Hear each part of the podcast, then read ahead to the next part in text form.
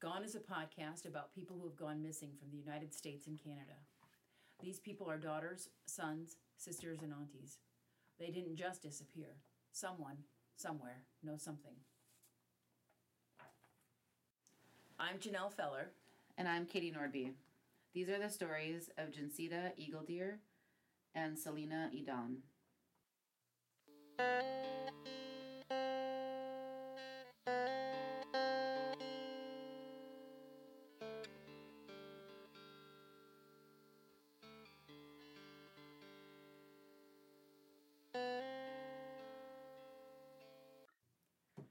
So, Katie, this uh, um, this story doesn't re- follow the rest of the stories that we've told on this podcast, and I think this is episode thirty. It is.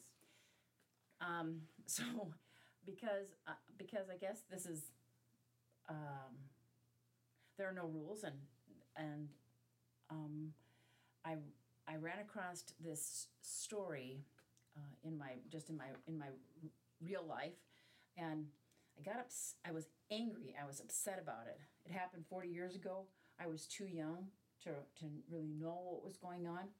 Um, but it happened in South Dakota, and so it's, I have a personal connection. I feel like a, it it it struck me, and I it Sure. made me angry. And so, this story doesn't have is not a, a story of somebody who's gone missing. It's a story of somebody who was murdered, and her remains were found. But it's a um, it's a compelling story, and I, I think that many of the injustices that uh, Jancita Eagle Deer faced uh, are still happening today for Native American women, and so I just wanted to share it. So uh, I'm sorry, this isn't this isn't our normal uh, story that we normally do, but I think it's an important story and needs to be heard again. Yeah. So,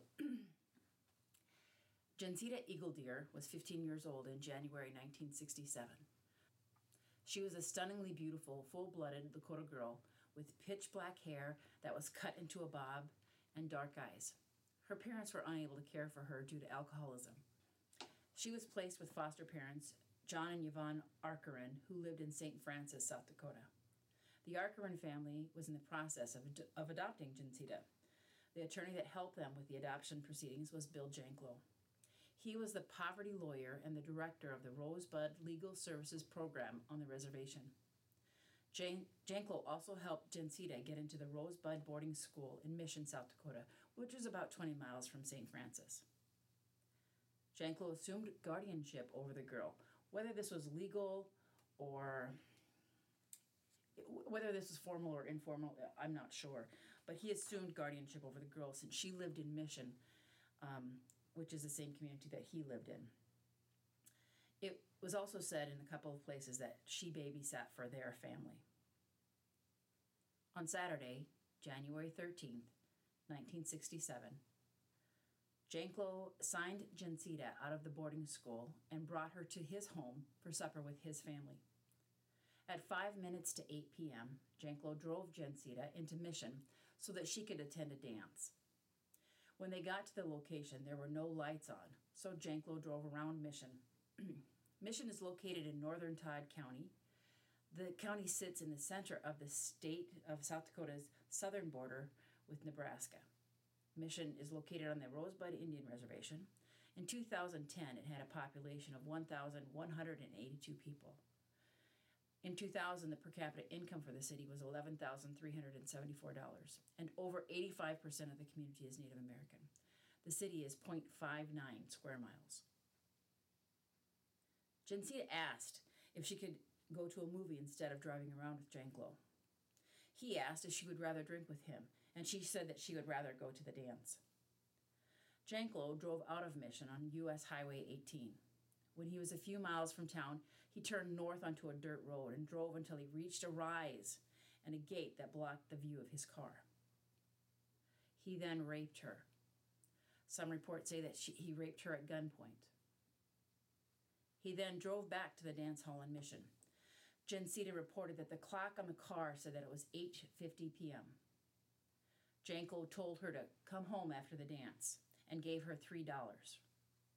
She did not return to the Janklow home, and he found her walking with her friends the next day. Uh, when he found her, he brought her to his home. At the same time, he sent his wife to the store. He yelled at Jancita for staying out all night. She asked that he take her back to the school, which he did around 1 p.m. This is a, a little bit of a side note, but in 1955, Bill Janklow was accused of raping a white teenage girl uh, when he was 16 years old, but the records were sealed because both were juveniles at the time. When Jancita was dropped off at the school, she went right to the dorm matron, Catherine Bordeaux. Jancita was crying when she told her what happened, and when questioned, she showed her the dark discoloration, hickeys, on her upper left breast and the right side of her neck. While they were talking, Janklow called and said that he wanted to talk to Jancita. Bordeaux told him that she was upset and didn't want to speak to him. Bordeaux then called her supervisor, Kay Lord. While they were talking, their call was interrupted by a staff person saying that Janklow had burst into the building, yelling that he wanted to see Jancita. Lord came into the office, sent Jancita out, and asked Janklow in. Jancita told Bordeaux in the hallway that Janklow had told her not to get him into trouble and that he would buy her anything she wanted. After Lord listened to Janklow's side of the story, he asked to see Jancita. Lord told him that it would be too upsetting and sent him away. When Lord listened to Jancita's side of the story, which was the same story that she told Bordeaux, Lord called Jancita's parents and the school principal and then the BIA. On Monday, 36 hours after she was raped, she was taken to the Rosebud Hospital for an, exa- for an examination. At the hospital, Jancita was examined by a nurse and a doctor. The medical personnel reported that she was in shock and that he believed that she had been assaulted. The BIA conducted their investigation, and the FBI found that there was not enough evidence to prosecute. Do we know if there was such a thing as a rape kit? When did rape kits come out? Those the swabs to show if there was. Uh, I would say that uh, what I know from what I know from the sexual assault, assault uh, nurse examiner that we know and work with, that is a very recent. okay. It's very recent. I know So I mean, that they could they could look and see that maybe something happened, but not necessarily. they could see that there was there was abrasions, that there was um, contusions, that there was um, rips or tears or Sure. anything like that. But the the sexual assault nurse exam that we know of today is very new, Sure. A- and there may have been parts of that were that were used at some point, but um, that forensic exam is is really very modern. Right. Sure. So this is a this is this is happening. So this is a kind of a chronological, a couple of chronological things that I want to tell you about. Um, um, because I think that it's important to the story. So in February of 1973, Bill Janklow was arrested for a DUI on the Crow Creek Indian Reservation. And according to the officer that arrested him, Janklow was extremely dr- drunk and naked below the waist. This is February in South Dakota, uh, which is, is which, not and, warm. and on the reservation, Yeah. uh, which is uh, is uh, for the most part flat and unobstructed, and it's it can be brutal. Right. Um, why would you be naked below the waist? Right. There's just no good reason for that. And then at the same time, so later in February, but at the same time, it should be noted that the that the Wounded Knee occupation happened on the Pine Ridge Indian Reservation, uh, and that happened. Um, that occupation was from February 27th to May 8th, 1973. So those those things are important things that are happening right there on the reservation Sure. and um, and he is the you know he's the official um, the the uh, director the poverty lawyer uh, for the uh, Rosebud Legal Services and these are the things that are happening and this is his behavior and so I think that's just important to Yeah. talk about in the fall of 1974 Bill Janklow was a Republican candidate for the South Dakota Attorney General the American Indian Movement leader Dennis Banks asked Jancita to testify in tribal court about the rape. At that time, Jancita was 22 years old and had gone to Iowa to escape the rumors. Anna Mae Aquash, another American Indian Movement leader, went to Iowa and convinced Jancita to testify against Janklow. Jancita filed a petition to disbar Janklow from tribal court, preventing him from practicing law on the reservation. The BIA sent the police investigation reports and the rape report to their office in Aberdeen, South Dakota, to keep it out of the hands of tribal court. Two misdemeanor warrants were issued against Janklow, and they granted Jancita's petition to have Janklow barred from practicing law on the res- on the Rosebud reservations. But no arrests were made, and Janklow denied all accusations. At the same time, in the fall of 1974, Jancita started to date Douglas Durham after she returned to South Dakota from Iowa. There were rumors that Durham was abusive towards Jancita. Durham was confronted and warned to stop seeing Jancita by AIM, uh, American Indian Movement leader Dennis Banks. In late 1974, leaders of the AIM movement found out that Douglas Durham was an FBI informant. He had participated in the in the Wounded Knee occupation. He had participated in several things along the way, and um, Against. No, on Okay. behalf Oh, okay. of the of the American Indian movement. Okay. but he was doing that and and and very likely transferring information Sure. Okay. about who was what and where. Sure. So, but he was he was deeply involved in all those things. So, the Rosebud Tribal Court judge, Mario Gonzalez, issued a warrant for Bill Janklow after he refused to appear in court. He was being charged with assault and carnal knowledge of a child. It was issued three days after he was elected Attorney General. Two weeks later, on the night of April 14, 1975, Jancita was struck and killed by a car while on a rural road in Nebraska. The site of the accident is near Aurora, Nebraska, 200 miles from Jancita's home. She was last seen with Douglas Durham. The coroner's report said that she may have been beaten before the accident or injured when she was pushed out of one car and hit by another. Jancita Eagle Deer was 22 years old. After her death, Jancita's stepmother, Delphine Eagle Deer, took up Jancita's case against Janklow. Nine months later, she was found beaten to death on the Rosebud Reservation. According to Dennis Banks, she was beaten by a BIA policeman, the Bureau of Indian Affairs policeman, who used drunkenness as his plea. He was not charged with murder. Bill Janklow would go on to become governor of South Dakota and hold that position for 16 years. He served a little more than one year in the U.S. House of Representatives before he resigned. He resigned because he was charged with manslaughter for running a stop sign and killing motorcyclist Randy Scott. I understand why you wanted to tell that story because it's infuriating. And it's infuriating that this stuff is still happening. Still today. It's it's just it's unacceptable.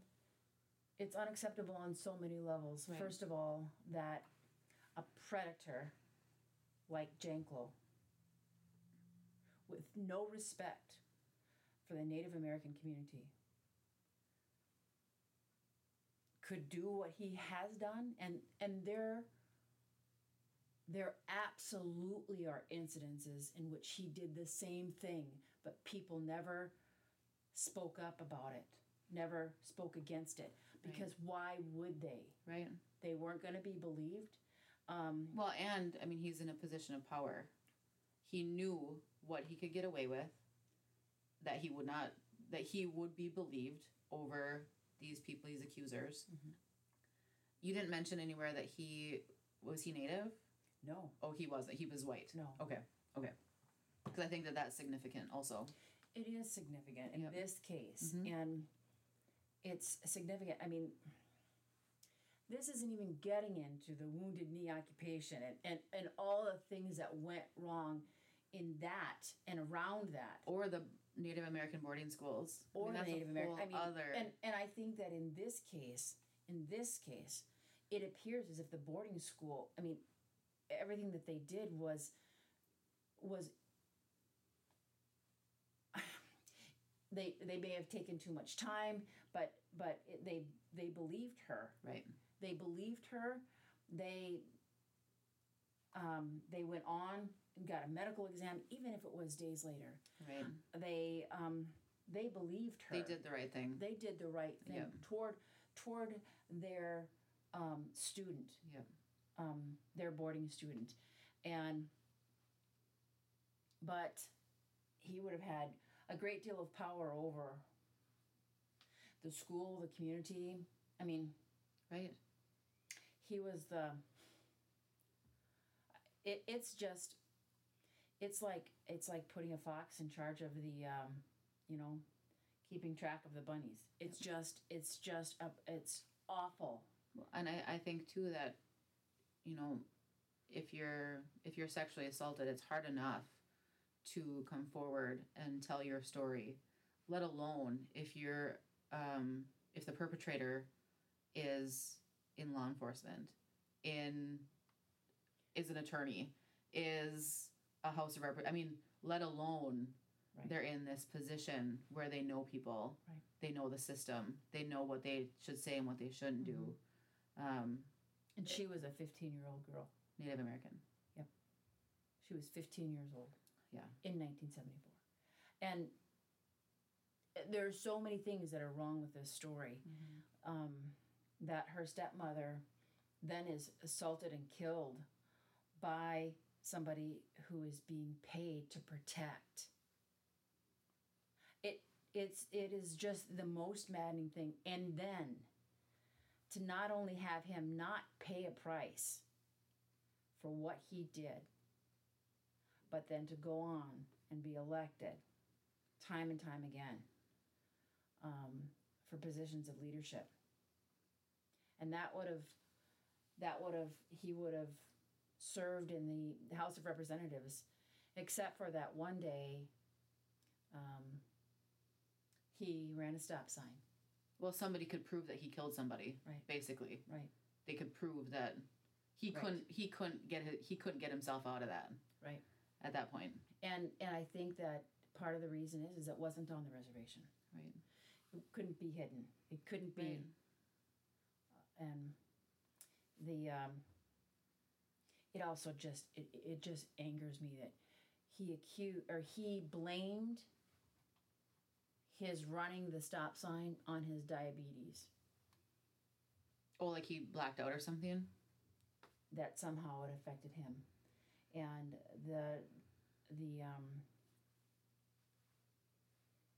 they came back and said you're an intelligent person intelligent person would have managed he said that he hadn't eaten for 18 hours or something like that. And an intelligent person would have managed their diabetes better. An right. Intelligent person wouldn't have gotten behind the wheel after not eating for 18 hours. Um, an intelligent person wouldn't have done this. But you chose to do these things and so thus you are responsible for his death. Right. And I, I certainly don't think that I, I I think that he had a hundred days in jail or some just just small um, price to pay. Um, it affected his career in the House of Representatives, but sure it's it's as if he was made of Teflon and nothing stuck to him, and it makes me so angry. and here we are today 40 years later and our native american women and children are still being marginalized and are still going victimized and, and brutalized, right in the exact same way that they were discarded, yeah discounted, yeah it's so upsetting and um, and it is still happening. yeah It is still happening, and people are still not being held accountable for their behaviors. Well, and now we have rape kits. We have DNA testing. We have these things to to prove that there were perpetrators and they're still getting away with it. And, I, I just want to say that just this is this is this um, injustice and this issue specifically of Native American women um, being assaulted, killed, murdered, um, and thrown away is the reason was the catalyst behind this podcast initially. It's this this is the the thing that got me thinking about it and talking about it and um, it was just such a, a terrible injustice that I. And I didn't know this story. I knew, I knew some tidbits of this story because it certainly isn't taught Right. in our high school uh, history classes. Right. But um, and uh, when I ran across it, I just wanted to learn more because I think then Gen- that Jancita eagle deer deserves better. Absolutely.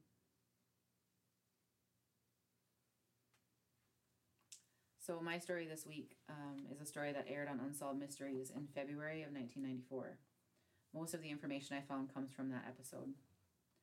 Selena Adan was president of the student body and her senior class president. She graduated from high school in 1980. She dropped out of college to join the Air Force. I couldn't find how long she was in for, but after her time in the service ended, she became a journeyman construction worker, which I didn't really know what that meant, so I had to look it up. It, it means that she completed an official apprenticeship qualification. So she was legit. Well, that's that's that's It's a big that's deal. an education while on the job. Right. She was living in San Francisco, California at the time. Her family said that she always marched to the beat of her own drummer. She joined the Teamsters and bought herself a motorcycle. Again, I was not aware of what the Teamsters were. Um, from what I found, it's a union. Mhm. Um, Yep. I wasn't. I didn't know what that was. And I, I think Teamsters are just any union, uh, but in this case, it would be a, um, a her construction. Okay. You know, Teamsters may be may have a um, a different connotation in other areas, but when, Sure. when you say Teamsters, I think of a it's a group of A union. a gr- group of members from the same union. Okay. On November 29th, in 1989, Selena was driving her motorcycle home from the Union Hall in downtown San Francisco. She was almost home when a truck swerved in front of her and they collided. She was admitted to the hospital as Jane Doe because her identification was lost in the aftermath of the accident. Her family lived in San Diego, eight hours away from San Francisco. It wasn't until seven days after the accident that her mother and brother were able to locate her and identify her. Oh, that's just. Selena was in a coma for six weeks. She had fluid buildup around her brain. Her left thigh was crushed. Her left eye was permanently damaged.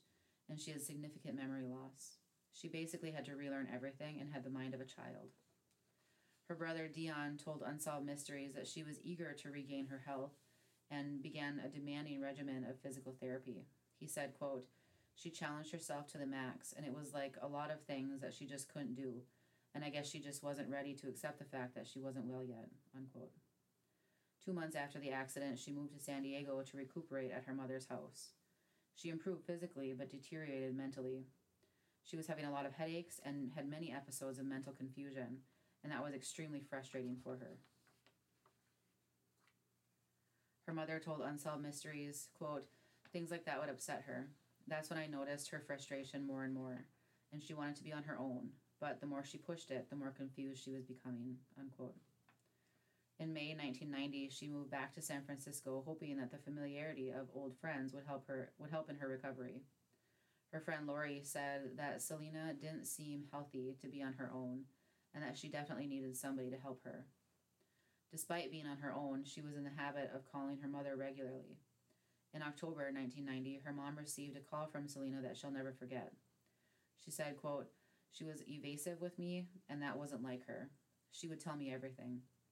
I said, Selena, what you need to do, you need to come back home. And she said, Well, don't worry if you don't hear from me for a month or two. And she said, I'll be calling you soon, and hung up. And that's the last time I've heard from Selena. Unquote. She told her mom that she was going away for a while with a friend who would be taking care of her. Selena told her friend Tracy that she was moving to the Midwest with a woman she just met but she never mentioned this friend's name. Selena was last seen in a hospital in San Francisco on October 28, 1991. Her family hired a private investigator and they uncovered possible sightings of her in the, in the Tenderloin district of San Francisco. This area was known for drug use and was generally not, a, not the safest area. The investigator followed leads but never located Selena.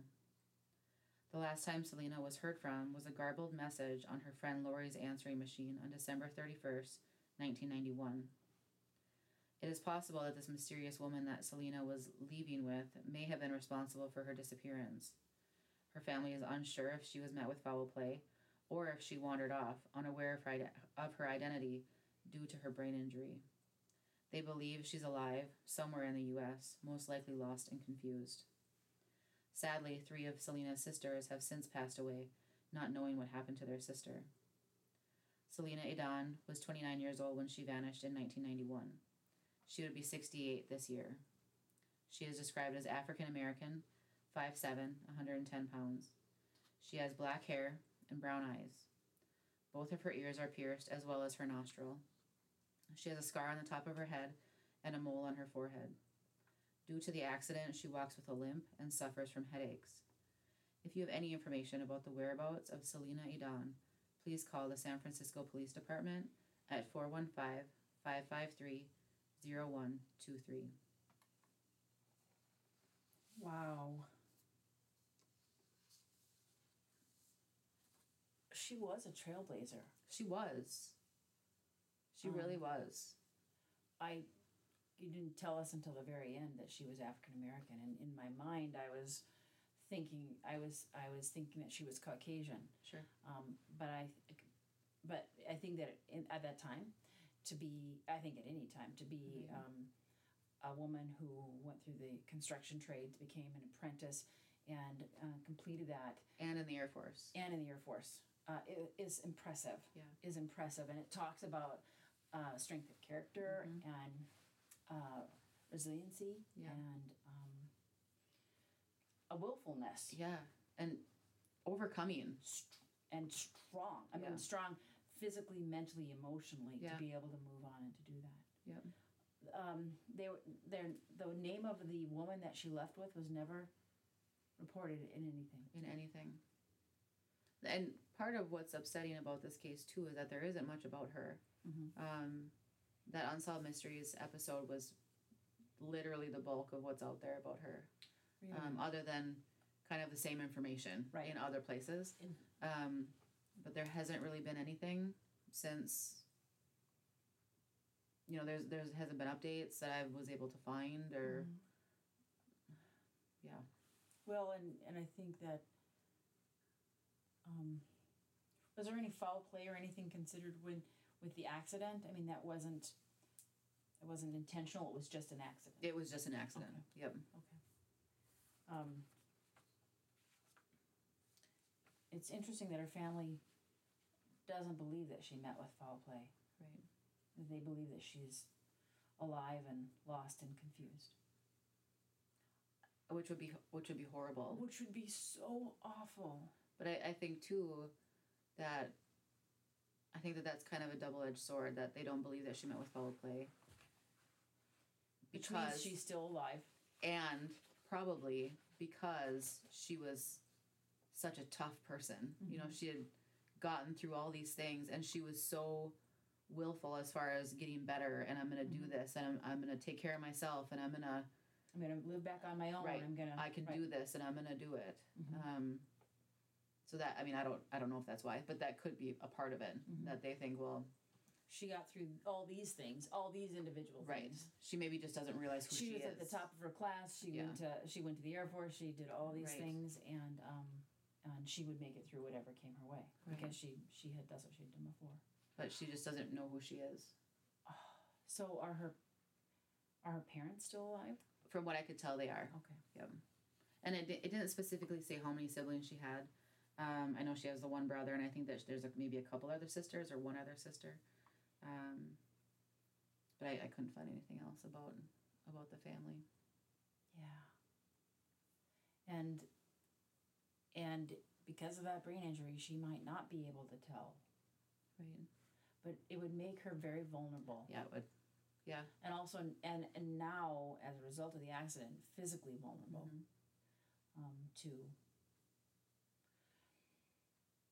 abuse, mistreatment, um, somebody taking advantage. Um, Right. Yeah.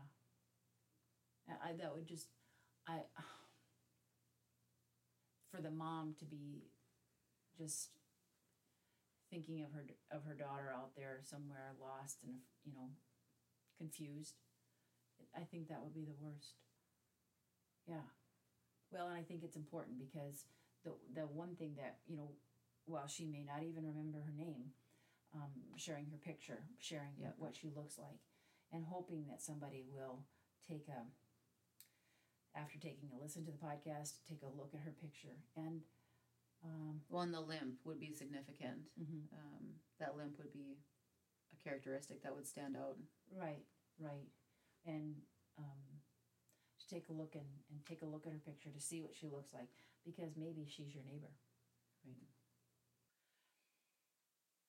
We ask that you do not reach out to the families or post names of possible suspects on social media. Missing person photos, along with information and articles used for these cases, can be found on our website at gone-podcast.com.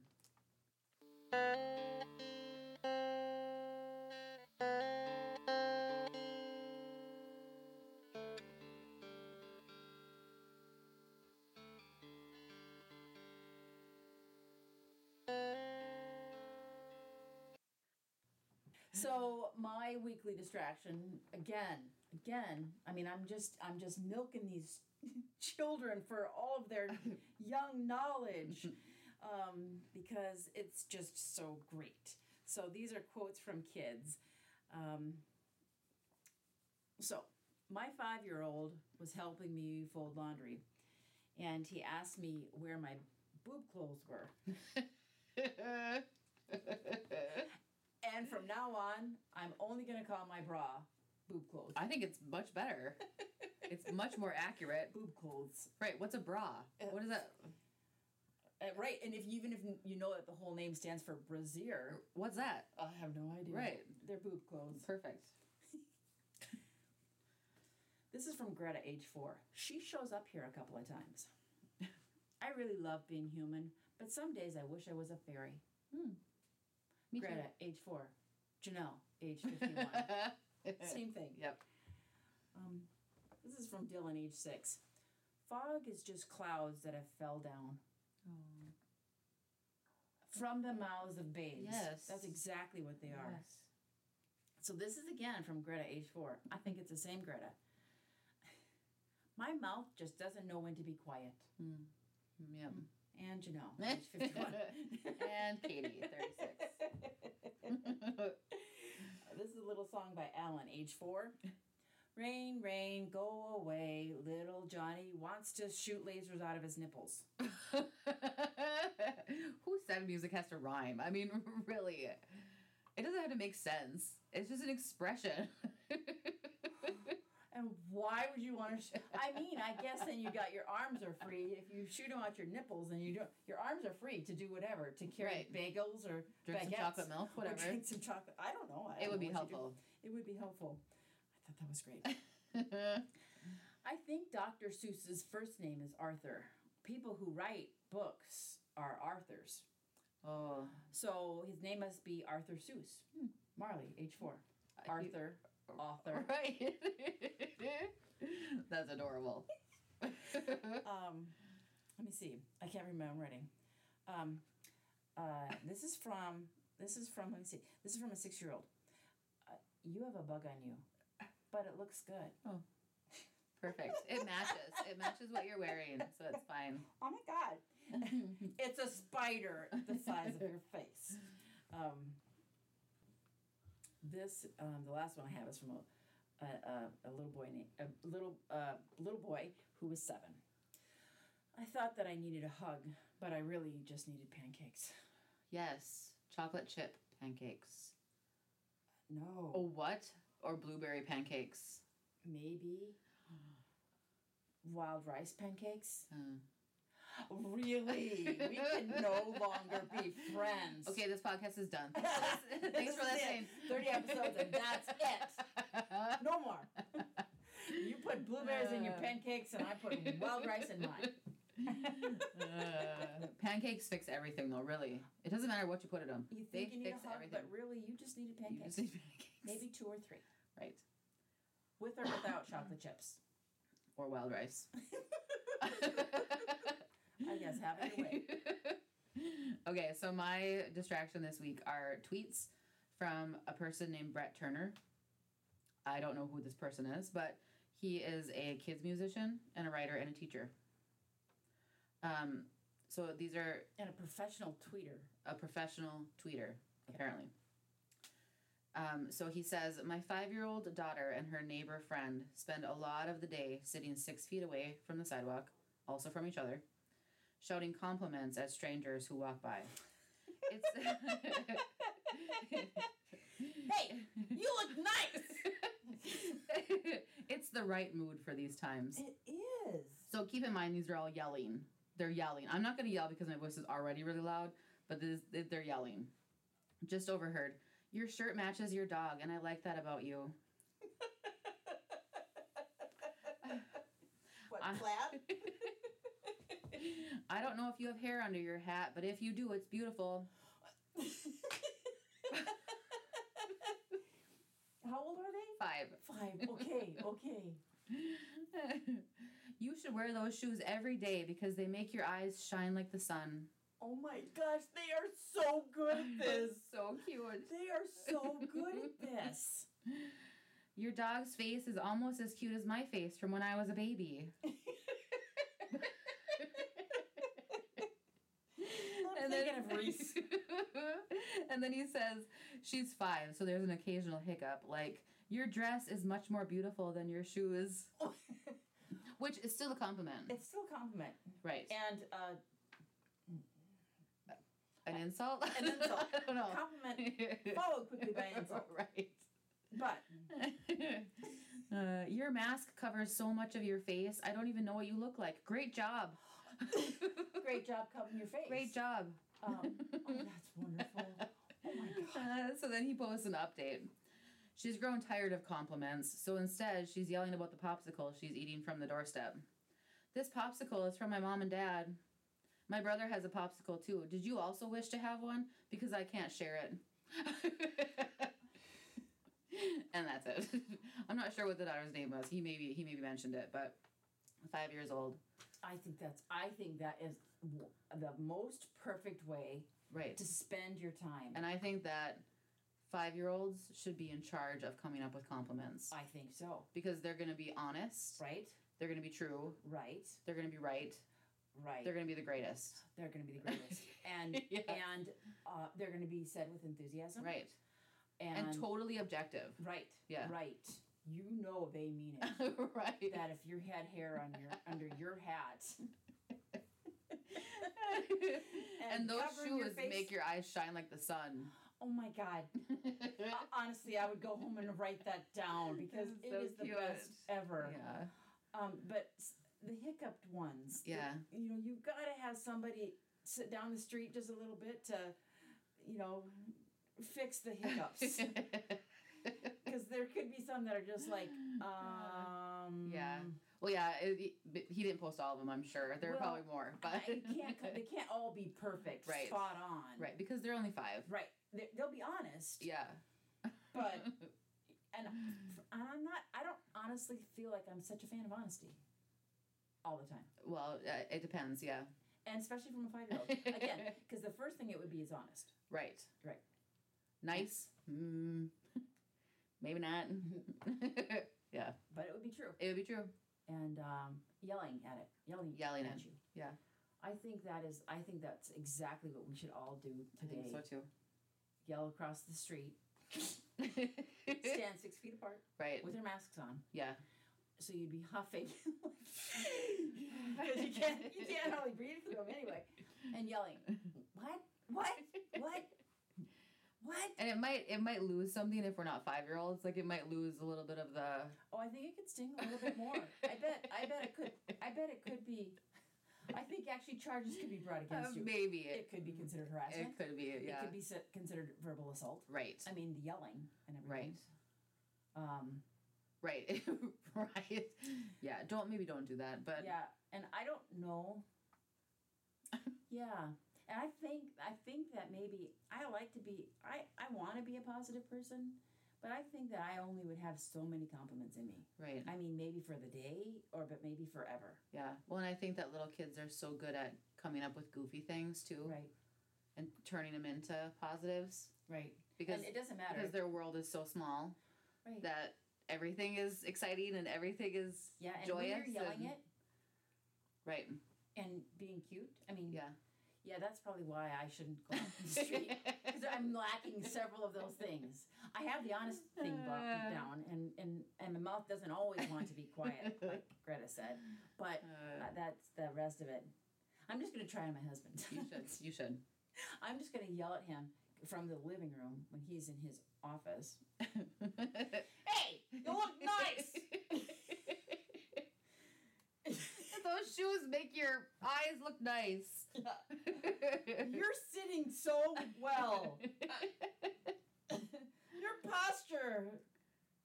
Good job at adulting today. it is just not as much fun. It's not.